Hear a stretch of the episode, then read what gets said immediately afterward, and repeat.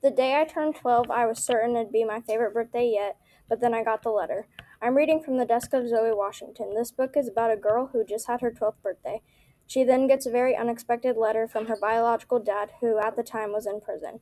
She has never seen nor spoken to this man in her life, but decides to write him back anyway.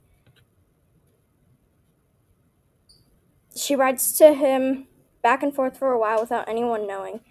Some good and bad things happen along the way, but if you want to know more, you'll have to read it. I recommend this book to anyone who can relate to Zoe or likes to be left on edge every page you turn.